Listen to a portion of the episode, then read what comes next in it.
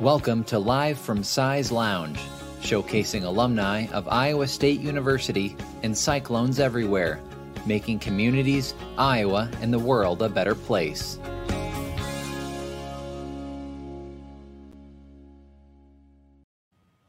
Hello, Cyclones everywhere, and welcome into Live from Cy's Lounge. My name is Matt Van Winkle with the ISU Alumni Association. We want to say hello to everyone watching, especially our alumni and friends from the College of Liberal Arts and Sciences. This is LAS Week on campus, and we are excited to be partnering with the college for our interview today. We are pleased to have Dr. Lauren Hughes joining us today. A 2002 graduate with degrees in zoology and Spanish, Hughes has gone on to have an accomplished career in health medicine and policy.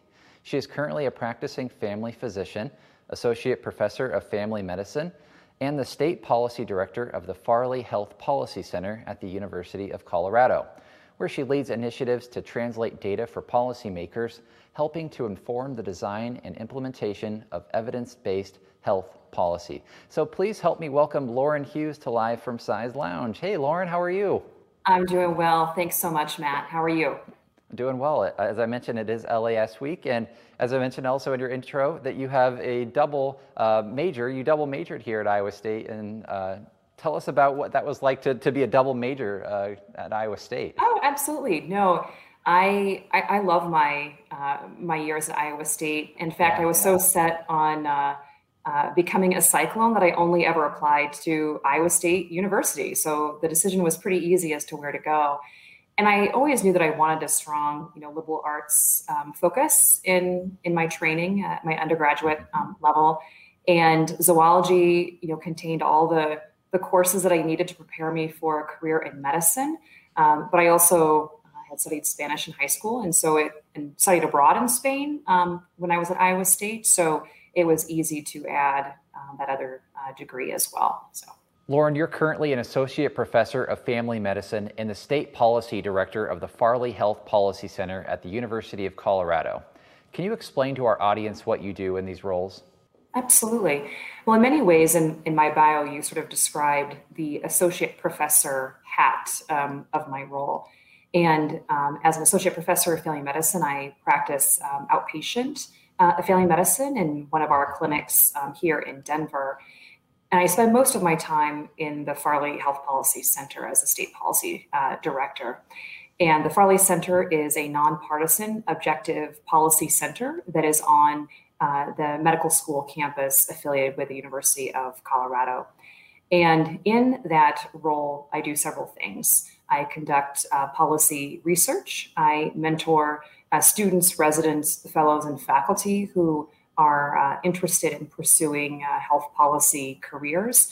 And I also help serve as a resource for state and federal policymakers that are looking to design and implement uh, policies and programs that affect the health of Coloradans and our Mountain West neighbors. You've done a lot of research and work around rural healthcare policy. Why is this such an area of interest to you, especially with a background coming from Iowa? Is this something maybe that sparked your interest in working in rural healthcare policy? No, absolutely. I, you know, I grew up in rural East Central Iowa, so in many ways, uh, being engaged in rural health policy is a way for uh, me to give back uh, to my home state, but also more broadly, rural communities across across the country. 20% of Americans live in rural America and are critical to the food and energy, recreation that the rest of us uh, depend on. But I have found in my career that many rural Americans feel that their health and healthcare uh, needs and priorities may be misunderstood or perhaps have been overlooked by, by policy uh, makers. And by focusing on rural health policy, I love to uh, work hard to ensure that trusted leaders with uh, you know, rural health expertise and lived experiences are in positions that allow them to shape and influence uh, policies that affect uh, their lives, and also to help build transformational leadership capacity among rural health leaders so that they are more effectively able to. Uh, to identify and solve problems on their own within their, their rural health communities and, and healthcare uh, delivery systems um, locally. And we've also seen from multiple studies that uh, there are significant inequities in health outcomes that exist between rural and urban communities. Um, compared to their urban counterparts, uh, rural Americans are more likely to die from heart disease, cancer, stroke, uh, chronic lung disease, and unintentional um, injury. This means that there are lots of opportunities to improve policies, systems, and structures that truly uh, impact the array of choices that rural Americans have um, at their disposal in their local environment to be able to lead healthy lives. This past year, a global pandemic has affected the lives of people across the world.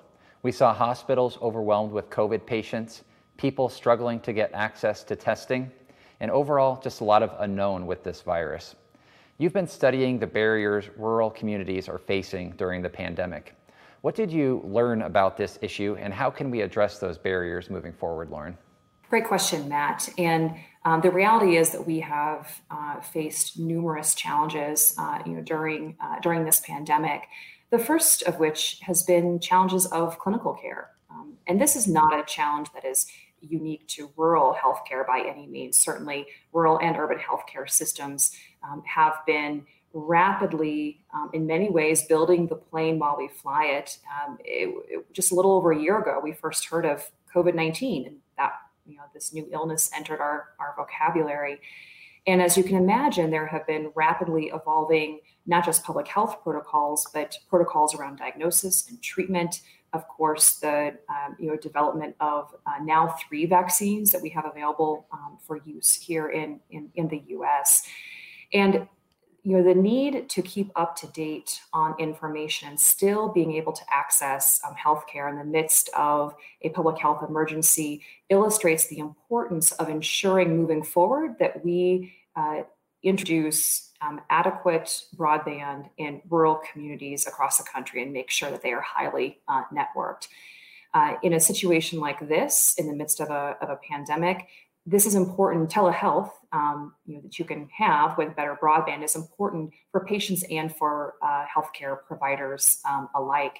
For patients, it means that they don't have to travel uh, into the city and can access, uh, for example, specialty specialty care they may need a consultation um, from the comfort of their of their own homes.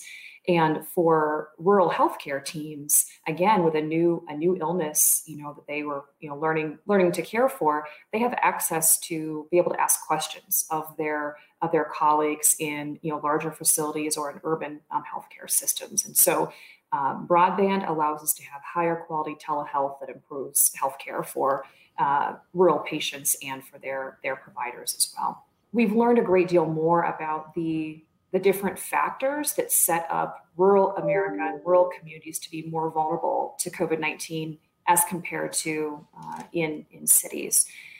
You know, we have seen in New York and Chicago and Los Angeles, um, you know, for example, that, you know, population density is the leading factor that drives um, infection rates.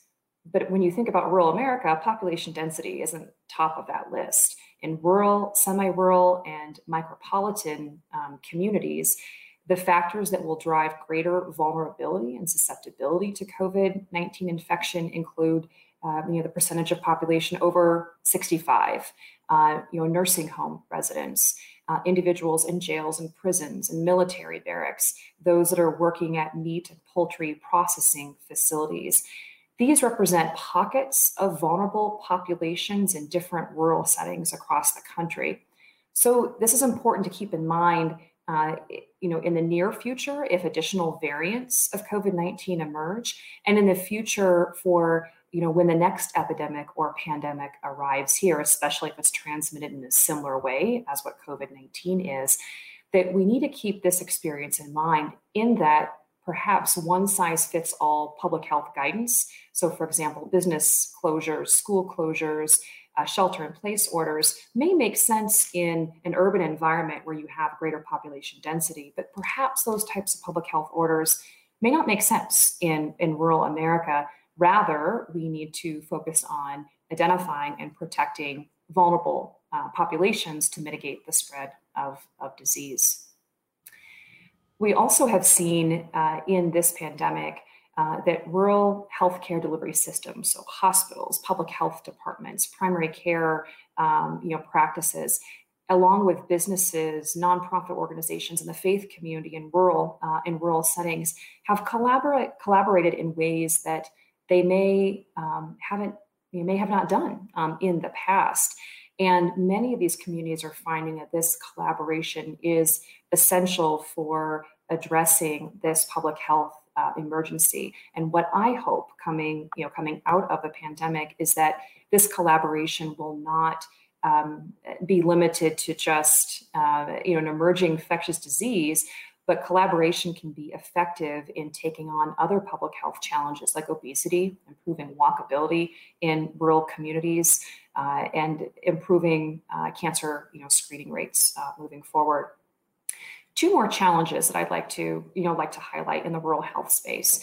And the first is around the financial health of our rural healthcare delivery systems. Uh, in this pandemic, rural primary care and rural hospitals have struggled um, with um, you know, financial uh, difficulties, and many of these entities didn't enter the pandemic in a particularly a strong financial um, position to begin with. If you recall, in the early months of the pandemic, many hospitals um, stopped elective procedures, both in rural and urban areas. And primary care practices were saying, you know, unless you are having a very active issue or very concerning symptoms, maybe just pause, you know, for coming in right now until we get a handle, you know, on uh, on this pandemic. The challenge of this, you know, really relates to the underlying um, mechanism, predominant mechanism of how we pay for healthcare services in this country, which is based on volume. More people means more procedures, tests, visits, and hence more revenue coming into that healthcare system. In rural America, we don't have large volumes. Some communities are holding steady, others are having fluctuating um, you know, population levels, and other communities um, have declining um, you know, populations for a wide you know, variety of reasons. This is in light of you know, continued um, operating expenses for rural healthcare delivery systems that continue to to increase, and so you have a you know financially sort of tenuous um, position, particularly um, after you know on the heels of of this past year.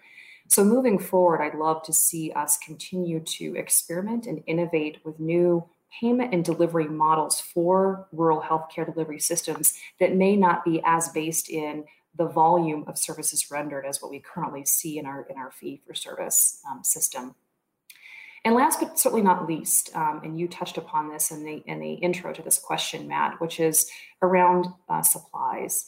Um, you know, early on, we recall the stories that it was a challenge to get needed personal protective equipment to protect, you know, healthcare workers, to get needed medications, equipment, um, and other and other goods that they needed to take care of of patients. Uh, in addition to the difficulty in sourcing these items, rural healthcare delivery systems, along with their urban counterparts, were facing uh, pretty steep price gouging um, at a time when they, again, they were, you know, struggling uh, financially to stay afloat, pay the bills, make payroll, um, etc.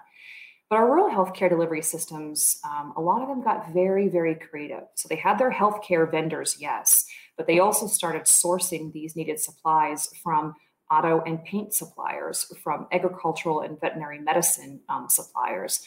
And I think moving forward, you will see rural healthcare delivery systems permanently diversify um, their supply chains, which will be uh, incredibly uh, important uh, moving forward. So much good information there. Thanks for sharing all that. But as we as we look at um, the ways that this pandemic has affected people um, like you working in healthcare directly with patients, um, people that were on the front lines, um, our healthcare providers, what changes or policy would you like to see put in place to make sure that our healthcare workers are taken care of the next time there's a global health crisis like this, especially um, when we saw so much um, overwhelming of the hospitals and, and, burnout among those providers? Absolutely. Well, the last word you said there, Matt, is, is where I'd like to um, pick up, which is around uh, burnout. I think the biggest change that we can make in caring for our healthcare workforce moving forward is to recognize that burnout and the associated symptoms of, of depression and increased risk of suicide are not necessarily individual faults, but failures of the systems in which they uh, they work. As healthcare workers, we are human as well, and we have limits, and it's important for us to take care of ourselves and to engage in, in self care so that we are able to uh, be fully present and take care of patients and families. All too often in this pandemic, uh, I have seen, uh, appropriately so, our healthcare workers, especially those that are on the front lines of emergency departments, ICUs, and primary care, be elevated and celebrated in the media as heroes. I worry about what happens to those colleagues of mine when the cameras uh, turn away and when we turn our attention you know, to other uh, to other issues. Moving forward, it will be incredibly important for us to not stop our focus on burnout mitigation by simply suggesting to a colleague to take a break from social media or to um, perhaps sign up for a, a yoga class. But rather, we need to improve warning systems and training at all levels within healthcare organizations so that we are better able to uh, identify colleagues that may be struggling with burnout and get them to the help that they need um, sooner before it's too late. You got your education, you started your long education uh, right here at Iowa State, uh, here in Ames, uh, with degrees in zoology and Spanish, as we mentioned. And Lauren, Iowa State graduates just like you are making their communities, the state of Iowa right here, and the world a better place. How do you feel your degrees help prepare you to make a difference in the work that you're doing today? Absolutely. So as I mentioned, you know, earlier, Matt, certainly my my degrees prepared me necessarily for all the you know requisites I needed for you know entering a career in medicine. But I certainly appreciated uh, having access to a liberal arts education where I, you know, was taught how to think critically, how to um, ask the difficult questions, to be comfortable with ambiguity and complexity. And my Iowa State education also opened my worldview. It helped foster a sense of curiosity and uh, connection to those with very different lived experiences than me, and also taught me that uh, failure isn't something to be afraid of that it's okay to take risks and to try something new and to learn a new skill and and all of these things are a really important foundation for my career and have been especially uh, in health policy which can be uh, pretty fast paced um, at times uh, you know detail oriented you have to engage a lot of different stakeholders with different perspectives, uh, different ideas for you know solutions, and so all of those things that, that my uh, you know undergraduate training um, you know taught me have been incredibly valuable for uh, you know for me as I've moved forward in, in my career. Well, we got news here in our state that all Iowans will be eligible for the COVID 19 vaccine in early April. I'm curious what excites you and gives you hope for better days ahead as we approach the end of this pandemic. There are many things actually that give me uh, that give me hope and make me excited for all of us as we move forward. And uh, you know, again, I'm uh, my my leading reason to be excited and be hopeful is what you just mentioned, the, the vaccine. And I I delight in seeing um, you know new surveys come out pretty frequently that indicate an increasing interest in getting the COVID 19 vaccine and also decreasing hesitancy around questions related, you know, related to the vaccine. And you know, this to me means that more people are um, protecting themselves, protecting their families, protecting their communities by uh, by getting the vaccine. And I am delighted um, to see that. That is a critical step for us to move toward herd immunity and be able to move on to the recovery um, phase from uh, this global pandemic. Certainly, the you know COVID nineteen has uh, disrupted our lives in numerous um, ways. It's forced us to pause. We didn't choose this. We didn't expect it. Um, so it forced our hand to pause. It also forced us to be patient and to be present in our lives, perhaps in ways that we haven't before. And I find this encouraging because I've had many friends and family, myself included, uh, develop new hobbies and um, uh, you know explore nature and stay connected with friends and family and, and members in, in, different ways and fostering uh, community virtually and learning you know how to how to do that uh, examining um, priorities in life and and, and sort of appreciating a less um, scheduled or perhaps a less um, hectic lifestyle. And I am excited to see what um, you know what I would choose moving forward from this pa- pandemic based on what I've learned in the past year and and um, that of which my my friends and family uh, might choose as, as well. And lastly, you know, we certainly as a society have been dealing with some very very tough issues over the past year. Of course, there's been COVID. There's also been increasing political divisions, um, systemic racism, particularly against our our Asian and Black communities um, in this country, misinformation, the economic downturn. These are not easy things. And I have seen so many in my life that are that are digging into these issues for perhaps the first time.